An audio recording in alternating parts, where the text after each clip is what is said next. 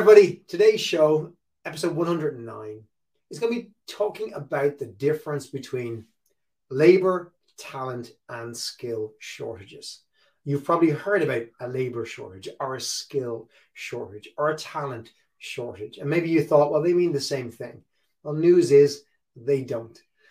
Even prior to the pandemic and the great resignation, or whatever phrase you want to give, the kind of craziness we had in 2021, all industries have been acutely aware of the ever growing shortages in what they may have termed labor, talent, and or skills. And whilst, as I said, they're often used interchangeably out in the wild of the media, of HR, of talent, there is actually a significant difference between the three, both in terms of definitions and how organizations need to approach, remedy, um, and look after these shortages. So today's guest, as I said on episode 109, is going to be uh, helping us dive into this topic. I'm really pleased because we've been waiting quite a few months to try and get the scheduling right to welcome Kevin Green. And Kevin is the uh, is an author, but he's also the chief people officer at First Bus. And he's going to be basically kind of giving us insight because Kevin, for those of you who know Kevin, um, he's an expert in HR and recruitment. He'll hate that I use that word expert, but he is right. Let's be honest here, and it's uh, it's evident by the recent appointment he uh, he was made to to First and he'll tell you all about that himself. But to be chatting about um, his insight from many areas, both as a practitioner in a people role, but also an advisor to a whole industry uh, and someone who dealt with government on this issue in the UK. And we'll be digging into those differences. Kevin, you're very welcome to the show. It's wonderful to finally have, have you. We had to get through 108 other people before we got to you, Kevin. no, I'm delighted, delighted to be here, Johnny. Delighted to be here, and I'm looking forward to the conversation. Well, great to have you. And I'm wondering if you could open up by perhaps telling us a little about you, your own background, um, how you got to where you are today, some of the highlights along the way, and perhaps introduce uh, to our audience who First Bus is and what some of the challenges of your organization are today. Yeah, I suppose the best way of describing myself is I'm sort of a business person, stroke HR professional. I've had uh, lots of big HR jobs in my career, including Mail, which is the big postal operator in the UK. I did that for five years early in the 2000s. I then did 10 years as the chief exec of the Recruitment and Employment Confederation, which is the professional body for the recruitment industry, where I ended up spending a lot of time looking at data and talking about big trends to government, uh, about legislation, but also representing the recruitment industry that even then were struggling with some of these issues that we're going to be talking about today. Um, then sort of decided I was going to go plural 2018. Uh, sort of was advisor to six or seven fast growth, medium sized businesses uh, wrote my book, Competitive People Strategy, which was uh, shortlisted for Business Book of the Year in 2020, which was great. Uh, and I did a lot of sort of public talking and all of that sort of thing, you know, presenting or whatever. And I enjoyed that. Did the odd consultancy project, and I ended up doing an interim uh, HR director or chief people officer job here, and and decided to, to stay. I you know I tried it, and they were keen to have me, and I was keen to to go back and do another big change and turnaround job. So this is a 850 million pound business. It's part of a FTSE 250 uh, listed group. Um, and we just about uh, six months ago, we divested of some of the businesses in uh, the States. So First Transit, First Student, and Greyhound. Uh, so uh, the bus business is now sort of engine of growth, you know, because of the environmental uh, agenda. We're going to go net zero by uh, 2035. It's a legacy business where we are having to change at pace to do with the changing requirements, modal shift, getting people out of cars onto public transport. And what that means is we need to be a modern organization, digitally enabled, you know, getting people to experience the bus and use it for leisure or for work or getting to university school. So I, I just, I fell in love with the business really because it's real people doing real jobs every day and, and it's about change and, and, and, restructuring the business. We've got a couple of acquisitions uh, currently uh, in on, uh, that we're going through, which is you know one of them is predominantly about a skill play, so we might talk a bit about that later. So hopefully that's enough for you, uh, Johnny, about me and. Um, I, I suppose I've been rummaging around in, you know, not just the UK labour market, but the global labour market for the last 15, 20 years. And I think this is a subject that's close to my heart and I'm keen to explore it with your uh, your listeners. before we get into the main topic, can you give me some numbers in terms of number of employees in the business, number of hires you typically make, and just rough split of uh, where those skills are between, let's say, yeah. you know, non-technical, technical jobs, managerial jobs? So I suppose it's about 14,000 people, about 14,500. You've got about eight and a half, 9,000 bus drivers where our turnover uh, pre-pandemic was 23%. We then had a great resignation spike, went up to 38%. So the cost of me hiring bus drivers increased by 20 million. So wiped 20 million off the bottom line. Um, and it cost us seven and a half thousand pounds, about eight and a half thousand dollars to be able to bring uh, you know a bus driver into our business. So that's one audience. Second audience is engineers, about uh, one and a half, two thousand of them. Huge skill shortage area because we're looking at mechanical engineering, but I'm also looking at hybrid engineering. So as we get rid of combustion engines and we're running diesel buses, how do we start to think about the qualifications and skills for people where we're looking at electric or hydrogen? We've got hydrogen up in Aberdeen. We've got about 500 electric buses. And so that's a big transformation for us and a, clearly a skills issue.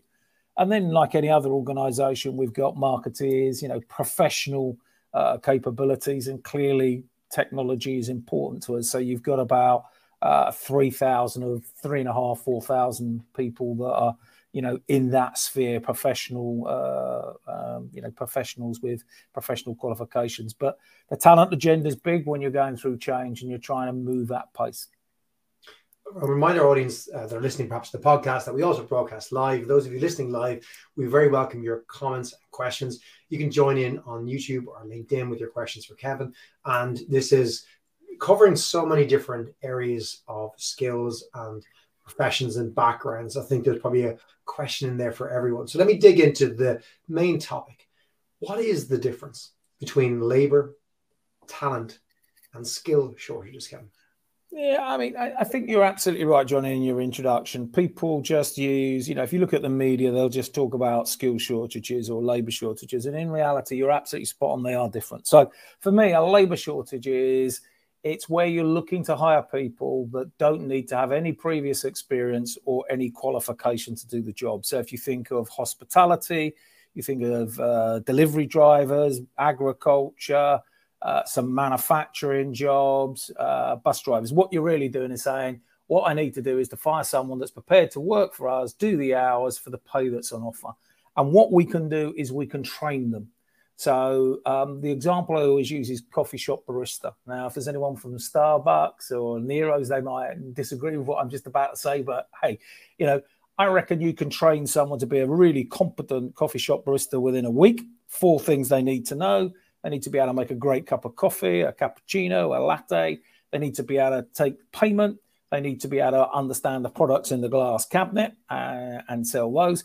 And they also need to be nice to the customer. Right. I can teach you that in two days. You know, I can show you, you can practice, I can give you feedback. You're sort of competent by the end of week one. By the end of week two, you could be our best performing barista.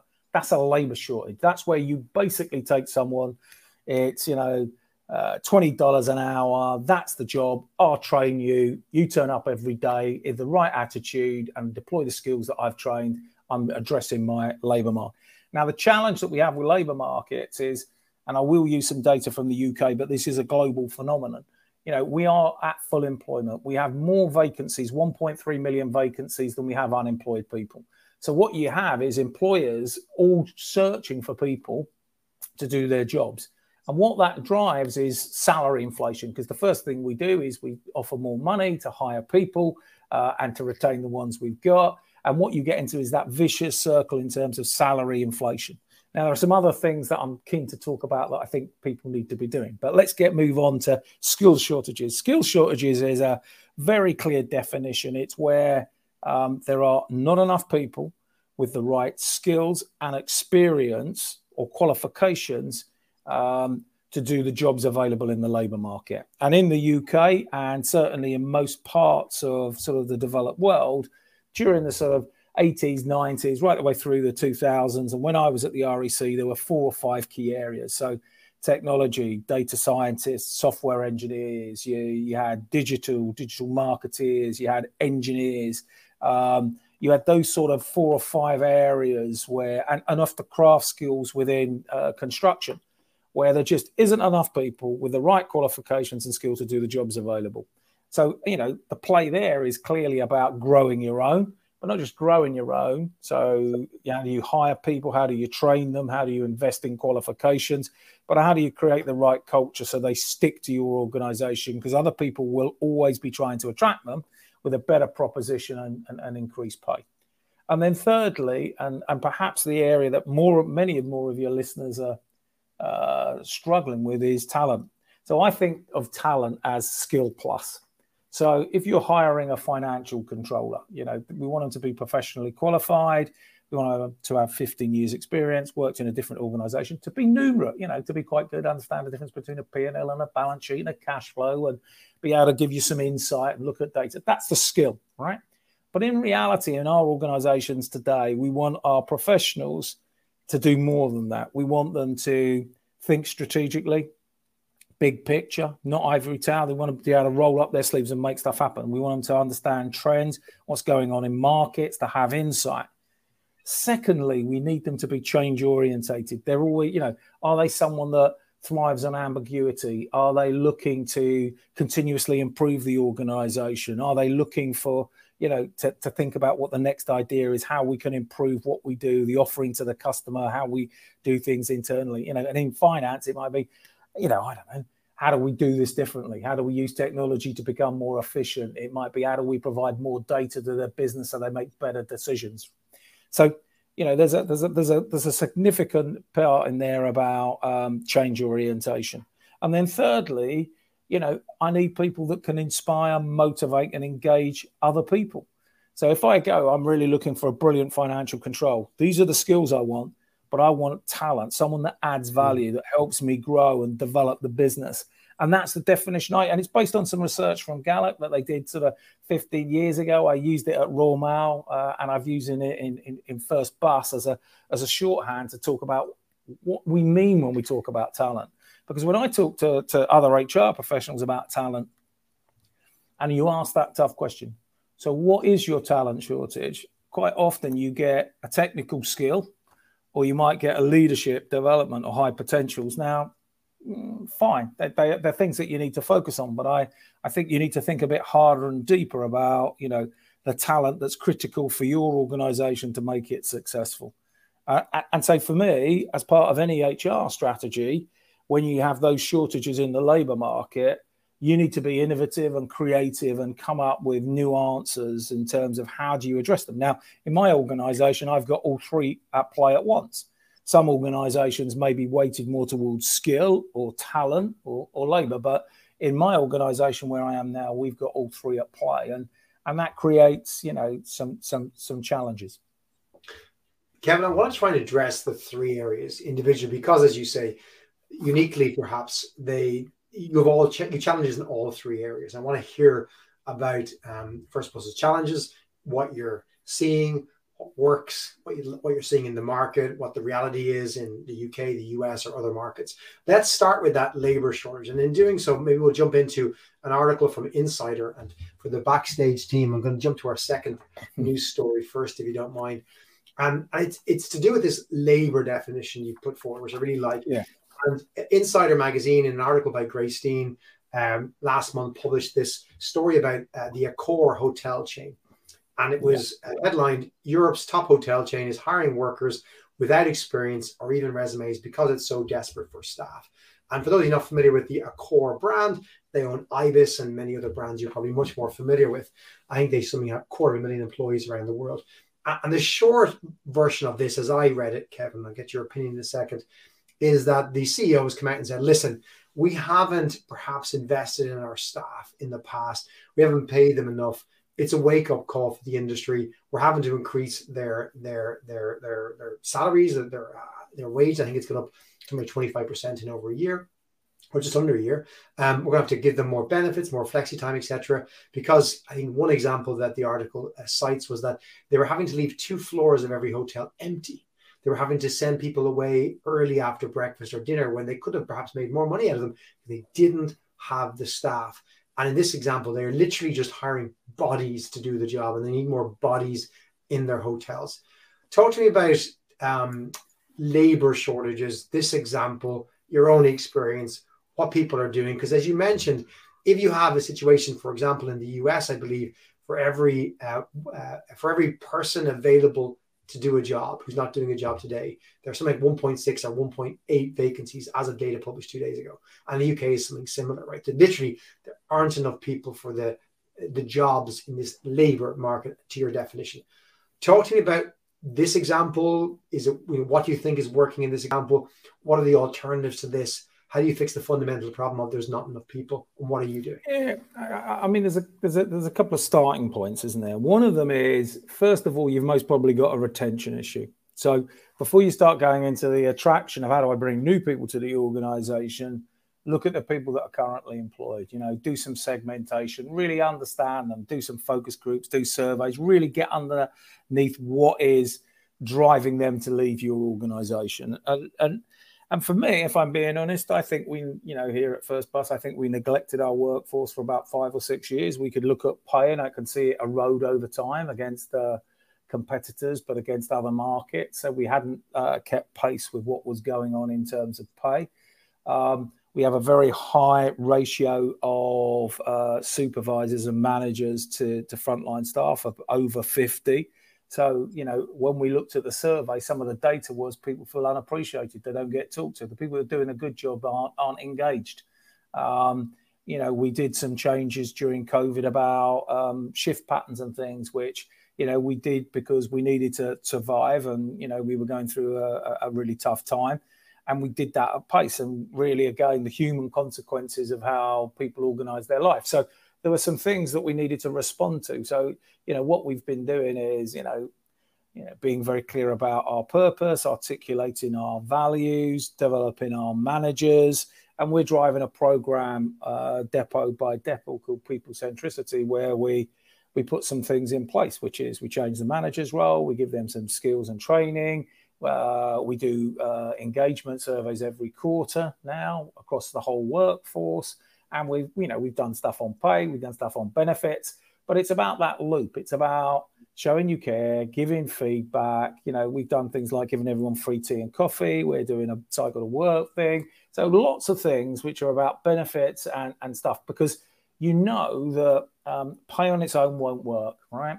We know that it's it's the human factors which people make a, a, judgment on. There's a great McKinsey article about the Great Resignation, which talks about what are the key priorities? And and culture is 10 times more likely to drive someone to leave your organization than pay. Now what often gets happened on in exit interviews is people go well i'm going to this job because they pay more. I don't go into it because my bosses are very good and no one's taught to me and i haven't had any development. So what i think you have to do is do first of all start on that retention bit. And then I think there's a huge, you know, a huge um, amount for you to think about about how do you go and attract people. So we're looking. So for us, you know, quite a traditional, predominantly male, uh, full time job.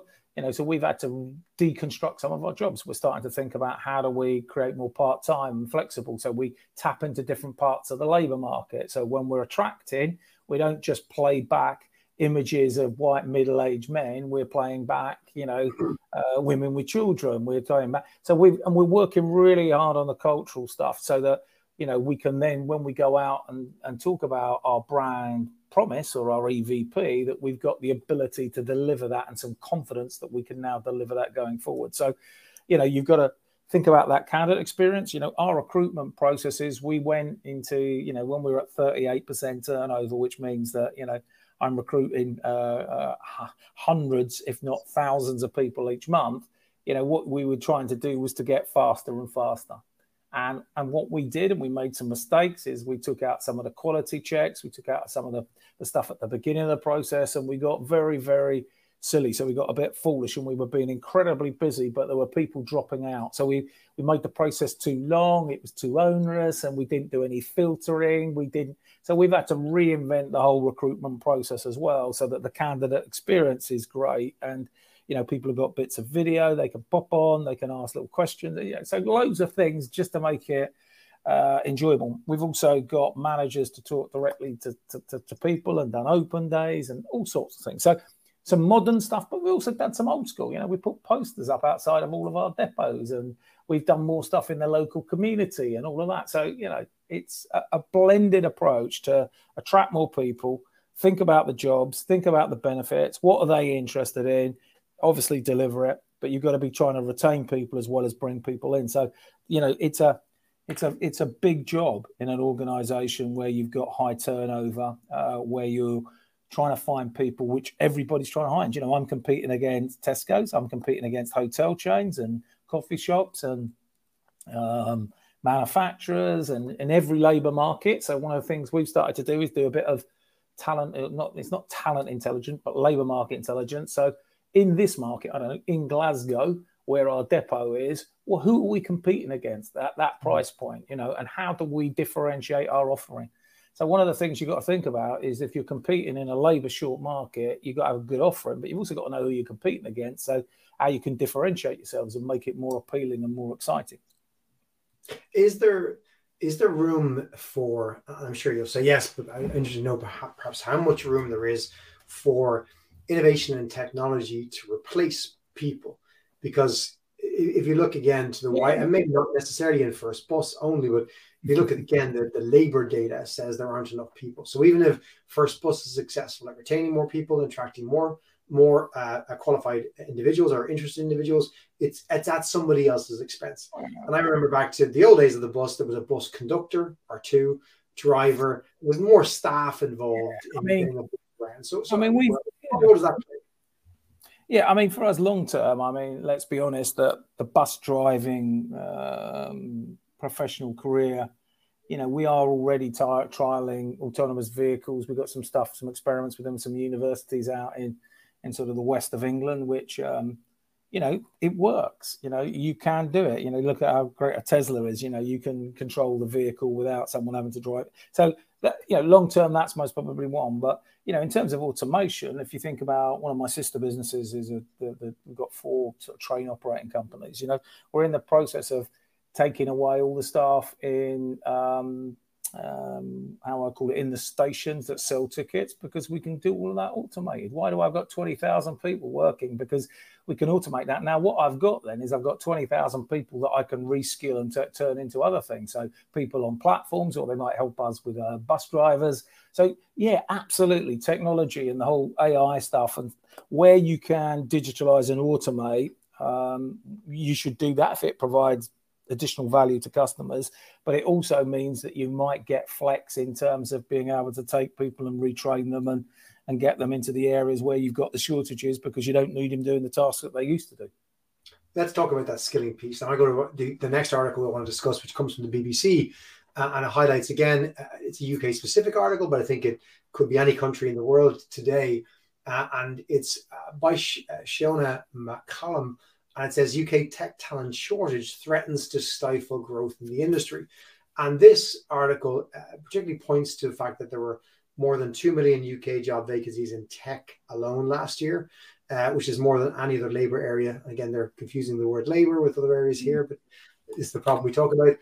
And, and that there's literally this lack of digital skills, and then there's this lack of specific, yeah. more advanced technical skills. Now, this article poses that you know there's a dilemma because tech jobs in the UK and I expect everywhere else pay on average double um, the amount of a non-tech or average um, earner in the market. So it's not not lack of incentive for someone to do this. But what's happening? What's what is causing this um, this lack of skills? If we take the second, moving from, from labor to skill shortage, um, well, and then what are you doing, and what do you think is being done in the wider market that's working to tackle this? So you just have to go back to the starting point. One of the great problems is we've never really married up education to the labour market. And the linkage between those has always been quite fraught in most developed uh, economies, uh, certainly US, certainly the UK, and most European countries. The you know we're training people and doing great things in you know degrees, but people then not really having the skills to make them particularly attractive in the labour market. So what's always happened is employers have had to take up the slack. You know, you have to put in the job specific training uh, uh, early in people's careers. So again, you know, what you see is the, you know, the growth in more graduate programs, the growth in apprenticeship programs. you know, really starting to try and get young people and then train them yourself and give them the skills that you think are, are valuable for them, but also valuable uh, for your organization over the next few years. Now, that's quite a costly process. Um, and, and you have to build it into, you know, obviously your, your strategy and your, and your business plans because, you know, taking someone, I don't know, that's done a, uh, you know, I don't know, a, a, sort of a history degree and turn them into a computer program is going to take a, a bit of time and it's going to cost a bit of money. The point I think is is that many organisations have historically not done that investment at the front end, and they've basically gone for a poaching approach, which is. I tell you what, I'm not going to invest at the front end. I'm just going to pay a premium and try and attract people to my organisation. And the problem you have is if if that's the the game, what you then get is you don't get any more people coming into the to the system. Uh, the system gets constrained, and also that happens is the price goes up because one of the ways in which you attract people is you pay them a twenty percent premium on what the competitor does, and that's a zero sum game for industry. So one of the things you know that clearly you know most economies are trying to do is how do we bridge that gap between education and training how do we think about our labour market with a view to five or 10 years in the distance? How do we then start to think about the skills agenda and how we develop people? So, in the UK, there's been a lot of work that this government has done around thinking about further education and repositioning it, what we actually, you know, how we incentivize people to study the right things at university. And, and, and there's certainly uh, that's a, that's has a big role to play. But secondly, employers are going to have to accept that in this environment, where there are shortages, you have to invest and you have to grow your own as well as you know try and attract people from the alternative. So I think a lot of it's about the development agenda. But the other thing is it's about not just training at the beginning of careers, it's the retraining stuff. You know, so I think people are having more careers and you know, I don't know, I started in computer software, I'm now at digital marketing, I'm now going to end up doing something on, I don't know, online training. Who knows? Yeah, but I'm, you know, and the skills develop. So the issue for me is uh, uh, again that how we think about careers and jobs. You know, I think we think about things quite linear uh, mm. Uh, over a longish period of time. And I think I saw something the other day that said, you know, most people can have 60 to 80 different gigs or work jobs within their lifetime. So you think about the skill requirements of getting people to getting ready for that. But it's also got to be driven by the individual. And I think that one of the things that we see about young people is they really do get this they own their skills. They know that sometimes they need to take jobs as an internal because they need the skills in the labor market and they will move sideways and they'll take creative jobs and they do side hustles and go off and work for a gig company because what it will do is give me skills. And if I've got that, I know how valuable I am in the labor market. So I think one of the things you're starting to see is the candidate or the, the individual owning their career and really starting to think about what skills they need to acquire to get uh, you know, to fulfill the opportunities that are available. So I think there's a lot of things at play, but I think the fundamental is government and, and business trying to work it hand in hand, and organisations really trying to think about their, you know, their development agenda for at the, the, front of, of people's careers, but then the whole retraining and reskilling thing.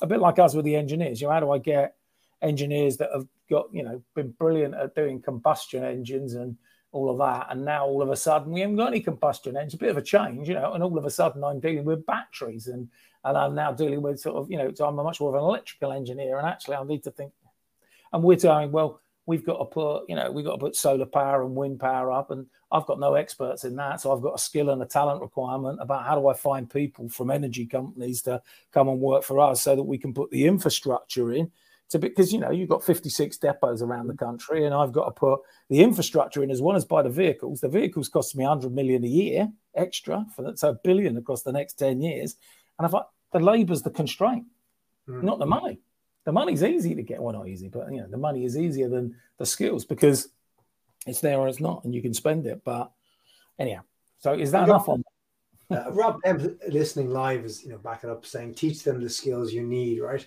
And and I totally get that. And you mentioned some of the programs, but can you walk me through how it plays out in real life when you have a department manager and she's looking to hire, you know, she wants she has a skill need of X.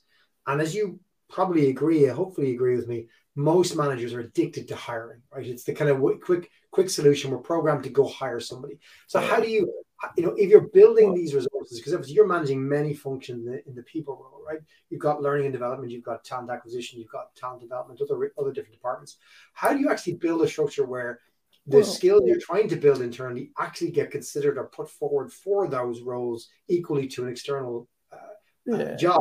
How does it play out in real life on scale? Um, I mean, well, I think there's a couple of things. Is one of the things that organisations are really rubbish at, actually, in my experience, is any kind of planning around this. So, you know, you know, one of the things we've had to do is build, you know, create some sort of workforce. So we've got we got two workforce planning, which is, you know, what happens when the customers come back on the bus? What routes do we put on? How many drivers do we need? You know, very, very number driven.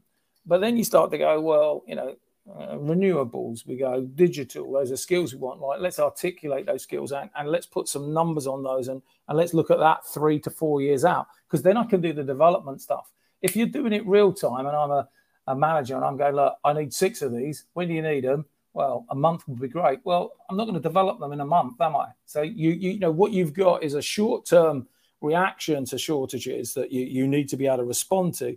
But the real issue is have you got any kind of planning process around your people that enables you to predict requirements so that you can then put in place the training and development and the investment. So, you know, that's one of the things that HR I think is pretty poor at in most organizations.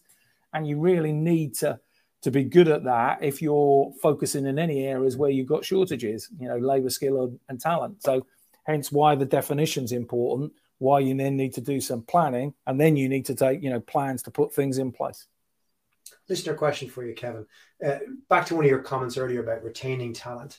Uh, from Jonathan Knowles on LinkedIn, how do you define your purpose in a way, uh, and it's specific to your organization, that bridges the difference between uh, your legacy business and the future business? Because you mentioned obviously the kind of green environmental yeah. kind of focus, which probably is a contradiction in some some ways to the legacy business. I mean, um, I mean, we went through a process, you know, and it's not easy. And, and and the first thing is, it was, you know, we used design thinking as the backdrop, so we went out and engaged quite a large percentage of our workforce uh, and did some stuff about heritage. Tell us what you like about the organization, what's great, you know, what has longevity. Um, and we then started to give them, you know, examples of the sorts of things that we think we're going to be doing in five or 10 years. So our strategy is quite simple it's recover bust, better bust, bigger bust, beyond the bust, right? Okay, so we, we sort of got a strategy and we can articulate some of that stuff.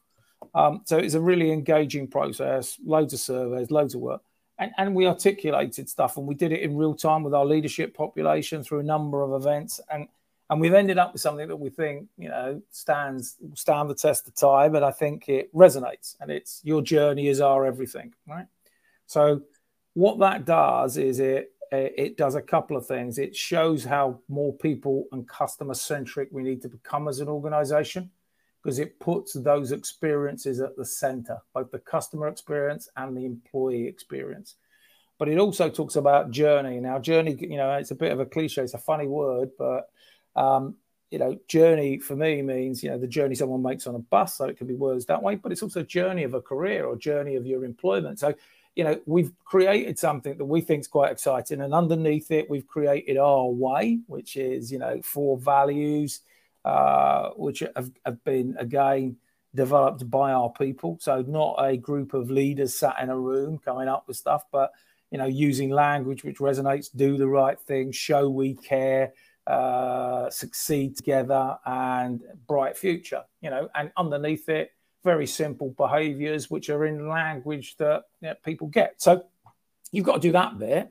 But what it's really then about is how do you bring it to life for people and how do you demonstrate you're committed to it and it's real and it isn't just some stuff that's been written down and and that's the journey one. We've clearly not completed it, but you've clearly got to be able to articulate a a purpose and and values which will stand the test of time. It has to be something that you you know you view will in five years time we won't be rewriting it. We'll most probably be using the same stuff because it takes that long to, to, to change a culture and mindset and behavior. You know, I always think, you know, that example about folding your arms, you know, you fold your arms, say fold your arms, everyone folds their arms. You know, I go, right, fold your arms the other way. Mm, can't really do it. And they always say it takes about 40 or 50 times to fold your arms the other way before it becomes a learned behavior. So that's what you're dealing with in organizations. You know, you're dealing with that learned behavior, which is quite ingrained, and you have to be able to do the education, do the training, um, but show that you use your purpose and your values when you're making the strategic decisions, when you're making strategic hires. You need to get people to see that it's real and it's meaningful when you use it as a backdrop. So, you know, we had a AGM recently, and there were some people complaining that we didn't do some customers who were shareholders complaining we didn't do that. Do the right thing, you know, give them the money on the day, apologize profusely, you know, and bring them back and get them to tell us what we should be doing differently. You know, it's and that wouldn't have happened historically. We're a bus company. It was very top down, asset driven, command and control hierarchy. You know, so um, hopefully that's given you some idea. I mean, again, it's another one I can talk uh, talk about for a long time. But I mean, the point is, is create something which is fit for purpose that will stand the test of time. Take your heritage with you, but take it into your new environment and involve your people in it because the process itself is hugely important. Feedback from Jonathan. Great answer. Talks to the interests of both customers and employees and creates the expectation of a specific experience. Kevin, I want to move it on to the third element in our opening um, uh, title today, which is the talent piece. And we left it to last because perhaps it's the most complicated or at least least understood.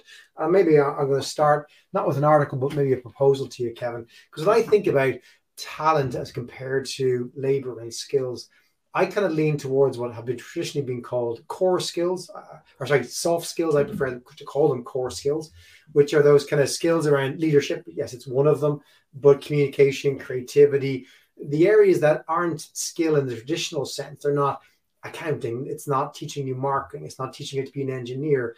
It's a lot of the people interaction skills. How do you motivate others, lead, create, come up with ideas, inspire?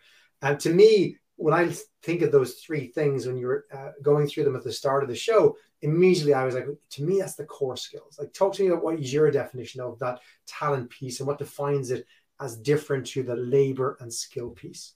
Well, I think I think the point is, as I made earlier on, Johnny, is it's really much more difficult to articulate it. Um, but that doesn't mean you shouldn't try and you shouldn't be clear. You know, so you know the skills i think are quite easy. We need you know this many engineers this many you know software people. We need that. Fine. But if you're really going to have a great organization which is going to add value the creativity and the innovation and how we do product development how we listen to customers and all of that yeah i agree with you is is part of it.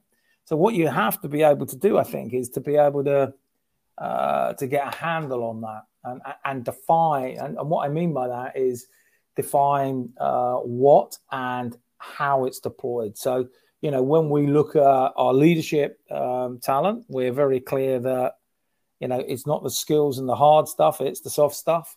Um, and we've got development programs and leadership programs in place to encourage that.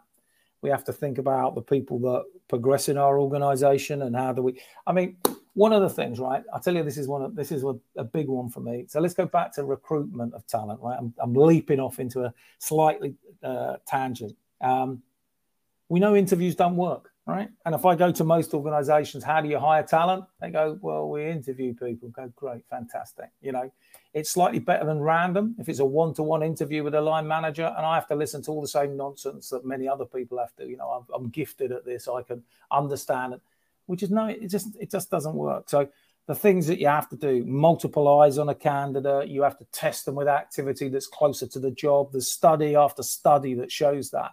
And so if you're hunting for talent, you know, two things. One is the experience for them has got to be great. They've got to be able to ask you questions. But the more that you explore these skills by creating tests that they need to do that demonstrate that you're taking that seriously and they interact with lots of different managers around that I think you're you're you're warming them up that this isn't just you know stuff we talk about. This is stuff we take seriously and this is how we develop people to make them more rounded leaders with the ability. And i mean the thing i also talk about a lot with um, around leadership development is we don't talk about teams. You know for me organizations are teams right? They're just groups of people brought together to complete tasks. And And where do we, in our development of leaders, talk about what does great team look like? How do you balance a team? How do you get complementary skills? How do you get them inspired and collective and working together? How do you get a team to work when they're working hybrid or remotely? Or uh, you know, and, and that's you know, so that for me, those are the sorts of things. The soft skills are the stuff that you need to develop and articulate what's important to you, so that you can assess, judge, and make decisions about who's got it, who hasn't, who we develop, who we promote, who we don't, who we hire, who we don't. So I think what I'm really saying is you've got to articulate that competency framework around leadership. And that's what I'm doing at the moment. We're doing a big restructure. I'm hiring, you know, six new MDs, and I've got a 22 point competency profile, and three or four of them are about skill, and the rest is all about the stuff we just talked about, because that's what is going to make the difference. I've heard you use a great example of plane crash might be a bit uh, morbid, but talk to me about the plane crash analogy. Well, it's it's a it's it's just something I use in workshops with leadership teams when they're talking about talent, right? So I say to them, look, most organisation we've got a pretty good handle on our top. It doesn't matter if it's 200, 300 or 500. Yeah? But you, you, you use this scenario. You go, look, they're all on a plane. They're all going off to a conference. The two or three planes crash, all wiped out, all dead. Now, you go, you've got a choice of bringing, of picking 20 people from that 500 to restart your organization. Who would you pick and why? Now, you can do this over a couple of hours with the leadership team. And the thing that astounds me, I've never done this, and I've done it 50 times with different leadership teams, that never have all the people that they've selected been identified as talent and critical uh, people within the organization uh, because there's often people that are overlooked. It's people that have got great experience of the clients, or it might be a technical expert. Because when you're trying to look at it, it goes to that thing about teams. I need a complementary set of skills. I need people that can work well together. They've got to be able to solve problems as a team. They've got to be able to, you know, move up pace. They've got to be able to solve problems. And, and it gets you into an, a conversation about what you're really looking at and it get helps you really start to articulate what you mean by talent because I think what we tend to do is we go technical skills quite often and then we do leadership and leadership is quite often sort of still quite hierarchical whereas what you find when you do this there'll be somebody in I don't know marketing somewhere in finance who have been doing a great job for 5 years but they've got a particular skill or attributes that has been overlooked, and all of a sudden they get thrown up. Because I take George and you and actually you do it with groups. You know, so if you're taking a, you know, perhaps you have I don't know, 50 leaders, and you break them into five teams, you ask them to do the same exercise, and then you go, isn't that strange that the same names keep appearing, right? And actually, the same names keep appearing. And how many are on our, our, our, our leadership development? Well, none of them. That's strange, isn't it? And on our talent profile, where how many of these? Well, yeah, okay, well, we got a couple, but do you get what I mean? So it really starts to get you into the the the, the, the heart of what we mean by talent. Love the exercise, Kevin.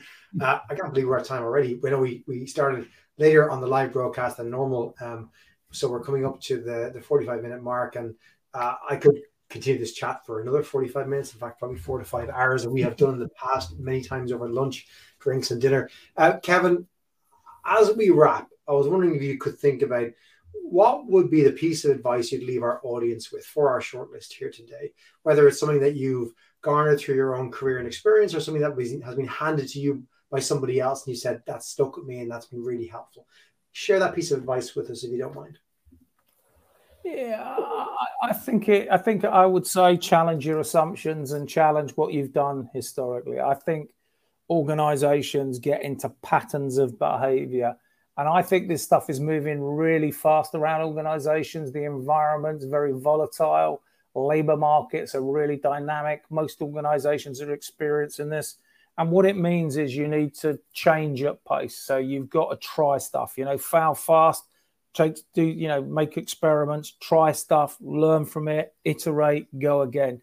So i think the way that we manage and think about talent and recruitment has got to be a much more dynamic creative process rather than this is the way we hire and this is our you know and it's been the same for five years. So i think my challenge to people is you know hopefully take some of the stuff i've been ranting on about for the last 45 minutes and and try a few things. You know, try and get a bit more agile, get more responsive, try and think about different parts of the labor market and different offerings to attract people from it to your organization. But you know what's worked in the past isn't going to work in the future, and you've got to be much more thoughtful about this stuff.